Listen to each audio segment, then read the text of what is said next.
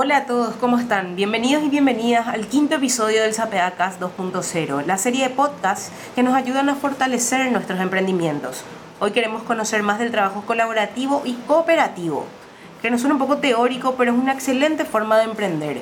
Mi nombre es Macarena Galindo y hoy estamos con la profesora Hilda Sena de Silguero. Ella es responsable de educación cooperativa en la Coopeduc de Villarrica. Hilda, bienvenida, muchas gracias por recibirnos. Muchas gracias, bienvenida también a ustedes, bienvenidos ustedes dos aquí. Estamos listísimos para compartir con ustedes este tema tan interesante y apasionante, ¿verdad? Me imagino. Eh, vamos a empezar un poco eh, teóricos. ¿Qué es el trabajo colaborativo? Bueno, el trabajo colaborativo es un concepto que cada quien hace su parte, ¿verdad? Yo hago mi trabajo, hay un grupo de personas, una organización que me asigna tareas y, hacemos de manera independiente. En cambio, el cooperativismo, como decía, ¿verdad? es una filosofía de vida, un estilo de vida. Uno puede hacer trabajo colaborativo sin necesidad de ser cooperativista, pero el cooperativista sí o sí eh, tiene que hacer un trabajo. Hace un trabajo colaborativo. El cooperativismo es la asociatividad. Trabajamos de manera conjunta hacia un objetivo común. Un emprendedor generalmente no tiene una estructura gigante empresarial como, como lo que tenemos acá, por ejemplo. Sí. Sino tiene mini unidades de trabajo. Y esas mini unidades de trabajo son lo que se llaman eh, justamente el trabajo colaborativo. Por ejemplo, están las artesanas. Las artesanas tienen una asociación de artesanas. Todas hacen su propio trabajo. Todas las artesanas, todos los artesanos tienen su propio trabajo, su, propio, su propia especialización, su propio tema, su propio diseño. Sin embargo, a la hora de vender, se juntan y se van y exponen en un lugar. Por ejemplo. Sí. Entonces, esa es una forma de trabajo colaborativo. ¿Quiénes se benefician? Si yo vendo, es mi propio beneficio. Si vos vendes, ese es tu beneficio. Sin embargo, hay ciertos gastos que se comparten, ¿verdad?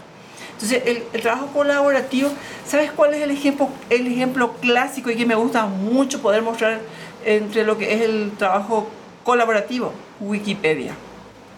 Wikipedia es un trabajo colaborativo donde se comparte información, se comparte conocimiento, se, se comparte experiencia, se actualiza. Entonces, todos utilizamos esos conocimientos y nos enriquecemos mutuamente. Ese es el trabajo colaborativo.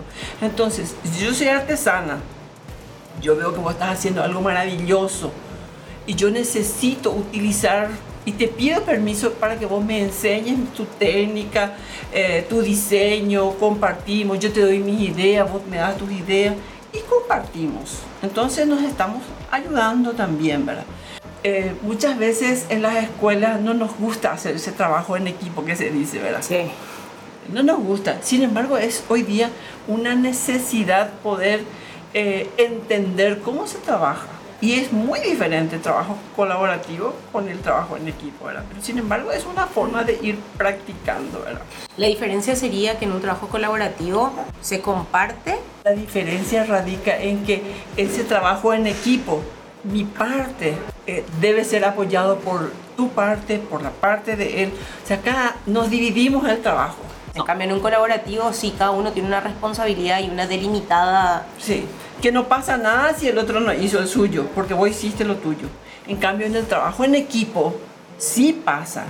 Si hay un trabajo grupal, estamos seis personas que tenemos que hacer y uno no hizo su parte, nos perjudica todo. Nos perjudica todo y el trabajo no se concluye. Y hay un coordinador, hay un director, un trabajo, un, líder que tiene que recopilar los trabajos y, ensamblar y hacer un todo. Famoso es en la presentación de la, en, en los trabajos grupales en la universidad, en la escuela, ¿verdad? Dentro de tu rol vos podés compartir, interactuar con personas que tengan trabajos colaborativos con casos de éxito. Sí, y nos podrías contar algo para que, o sea, la idea es siempre motivar a la gente a que, a nuestros emprendedores a que se animen a trabajar en, en maneras disruptivas. Sí, nosotros tenemos casos exitosos en, trabajo colaborativo en los proyectos comunitarios que realizamos dentro de mi, de mi organización, ¿verdad? En comunidades. Nosotros tenemos en Paso Yubay, por ejemplo, un grupo de personas que tiene eh, un grupo de personas que trabaja con un proyecto que se llama este, Cuenca Lechera en donde cada productor es responsable de su producción. De su producción. Eh, sacó un crédito, compró tres vacas, eh, produce leche, entrega en un tanque de ahí viene a retirar otro, otro este, los, los, los, que industrializan eso, ¿verdad? Y terminó de pagar su, su, su, vaca, compra otras dos o tres vacas más, ¿verdad? Entonces, eh, cada uno es responsable de su propia producción. Si no entrega, quien se pierde es la persona que no entrega, ¿verdad? Pero no la organización. Pero la organización tiene la responsabilidad de tener eh, un asistente, un, técnico que les oriente, eh, la estructura que ellos necesitan, el tanque, la enfriadora y todas esas cosas, ¿verdad? Eh, también tiene la, la responsabilidad de, de, pedir, de contactar con el, con el que va, con la empresa que va a venir a llevar la leche para que no amanezca ahí, ¿verdad? O sea, toda la producción que se entrega en el día, en el día se, se, se lleva, ¿verdad? Entonces, para nosotros es un trabajo, eh, un trabajo colaborativo exitoso. Totalmente. Porque ellos, eh, mediante que ellos se unieron, eso se llama también asociatividad, ¿verdad? Mediante la asociatividad, ellos emprendieron, se juntaron, se acercaron y pidieron. Entonces, ¿qué hicimos nosotros? Abrirle las puertas, asociarle para que ellos puedan llevar créditos. Créditos. Eh, con porque tiene que ser un crédito accesible, tiene que ser un crédito controlado, eh, porque lo que le hace caro el crédito pues es el riesgo de la recuperación, el riesgo del crédito, ¿verdad? Entonces, como ellos tienen una, un sueño, una idea, ¿qué hicimos? Le formamos, le capacitamos en educación financiera, en, en la cría, le contratamos un técnico. Entonces, ¿qué ellos tienen? Tienen la responsabilidad de hacer algo que ellos mismos vinieron a pedir. Se comprometen y hacen el trabajo. Entonces, ¿qué se logra? Que cada familia mejore, su, calidad, de, vida. Esa familia que ayer era un, eh, un productor con una o dos vacas, hoy día tiene más vacas, tiene que contratar otra persona. Genera fuente de trabajo. Esa persona que contrata eh, el nuevo contratado tiene un sueldo y hace circular la economía. Entonces, no, es, no basta con que uno solo mejore su calidad de vida, tiene que mejorar también el, el, el entorno de tal manera que haya armonía, que haya mejoras en la comunidad, que haya bienestar en la comunidad y que haya sobre todo ese entendimiento para salir adelante. Eso es un trabajo este, colaborativo exitoso.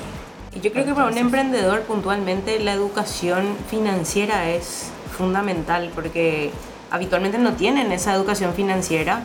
Eh, hace rato hablábamos con, con, una emprendedora que nos decía, ¿verdad?, que ella no sabía y que aprendió a golpe, que no podía gastar su capital inicial.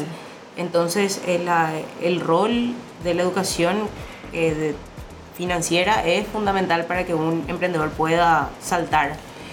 Sí, y sobre todo también la persona tiene que aprender a hacer con cuánto necesita vivir, cuánto es su presupuesto para vivir y cuánto necesita ese presupuesto para, para iniciar su producto, su, su, negocio. Eh, necesita saber su propio presupuesto, presupuesto, necesita saber su presupuesto del negocio, necesita diferenciar lo que son sus gastos de sus costos, necesita hacer un registro adecuado y saber lo que es invertir y reinvertir, ¿verdad? Porque la ganancia es lo que se reinvierte, no lo que se consume. Cuando vos consumís lo que te generó tu negocio, te quedas sin posibilidad de crecer, ¿verdad? Entonces, para nosotros esas son las cosas necesarias de lo que puede ser un, un, un trabajo colaborativo unido a lo que es el trabajo cooperativo, ¿verdad? Bueno, y ahora, em, ¿cuál te parece que es la importancia del trabajo colaborativo en una comunidad o para la comunidad? Sería mejor. En realidad es en y para, porque en la comunidad es importante porque el desarrollo tiene que ir sostenido. Eh, en la medida que la comunidad se desarrolla, tiene impacto en, su, en sus individuos y en la medida que los individuos se desarrollan tiene impacto en su comunidad. Es importante porque el bienestar, pues, el, el bienestar de la comunidad eh, depende del bienestar de sus individuos. Yo no puedo hablar de una comunidad tranquila si los habitantes tienen hambre. No puedo hablar de una, de una comunidad segura si sus habitantes no tienen empleo. y tienen que, dar de comer a sus hijos, ¿verdad? Entonces, eh, tiene mucho que ver eso, ¿verdad? Entonces, la, hoy día ese emprendedor, el, el trabajo uh, colaborativo que se, se, busca, ¿verdad? Impacta en la comunidad, porque en donde hay uno o dos eh, emprendedores, siempre va a haber la posibilidad de, hacer, de asociarse para algo. Asociarse los taxistas, asociarse los productores, asociarse los que venden pollo, los que compran pollo, los que producen cerdo, los que venden granos, los que eh, cultivan mandioca. Se asocian y en la medida que se asocian encuentran necesidades comunes. Y esas necesidades comunes hace que esa comunidad pueda despertarse y pueda gestionar, gestionar que tengan la luz, gestionar que tengan eh, el camino accesible para sacar su producto, gestionar que puedan tener un pozo artesiano para tener agua, gestionar que pueda ir eh, maestra para sus escuelas, gestionar que pueda tener un puesto de salud. Porque sinceramente, solamente cuando la comunidad gestiona se logran esas cosas. Tal cual. Esa educación comunitaria trasciende también. Entonces, cuando la gente dice, ¿cómo fulano consiguió un socio de la cooperativa? Entonces, esa cooperativa le dio y él enseña a otro. Entonces, para nosotros es demasiado trascendente también esa educación cooperativa. Y es trascendente e impacta el emprendedurismo. Finalmente, las entidades, las organizaciones privadas son lo que hace que el gobierno o el Estado progrese, ¿verdad?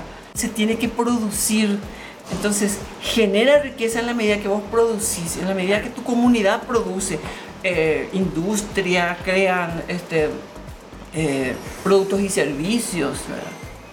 también generar oportunidades de trabajo, como hablábamos recién.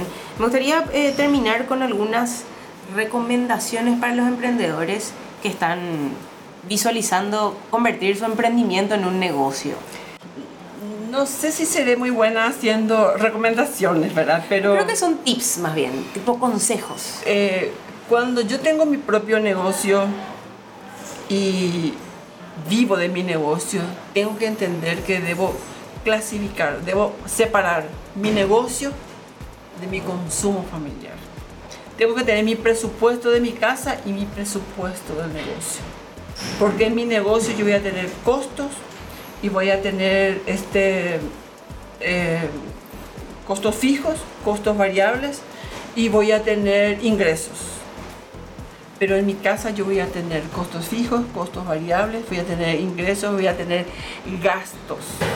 Que mi empresa no va a tener gasto, va a tener costo, pero yo como familia tengo gasto yo consumo, yo tengo gasto, gasto chico, gasto hormiga, gasto fijo, yo compro, yo gasto en salud, gasto en enfermedad, gasto en medicina, gasto en comida, gasto en eh, ocio, gasto en delivery, gasto en muchas cosas. Y si yo sacar nomás 50 mil de ahí de la caja del negocio y sacar nomás otra vez ese y no tengo un registro ordenado, entonces eh, pierdo la noción de lo que es el, lo que me genera mi negocio. Segundo, ese negocio, si yo estoy viviendo 24 horas sobre mi negocio, no es mi negocio, es mi amo y yo soy esclavo de ese negocio.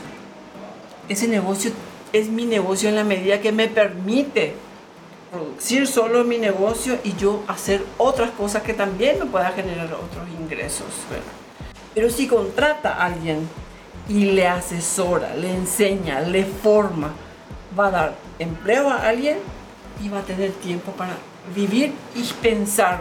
Si yo trabajo desde la madrugada hasta la noche y llego a mi casa rendido, ¿en qué tiempo juego con mi familia, con mis hijos, con mi pareja? Nada. ¿En qué tiempo hago vida social? ¿En qué tiempo voy a ir a hacer caminata? Ceno y me acuesto, ¿verdad? Lo único que crece en mi panza y mi negocio sigue igual.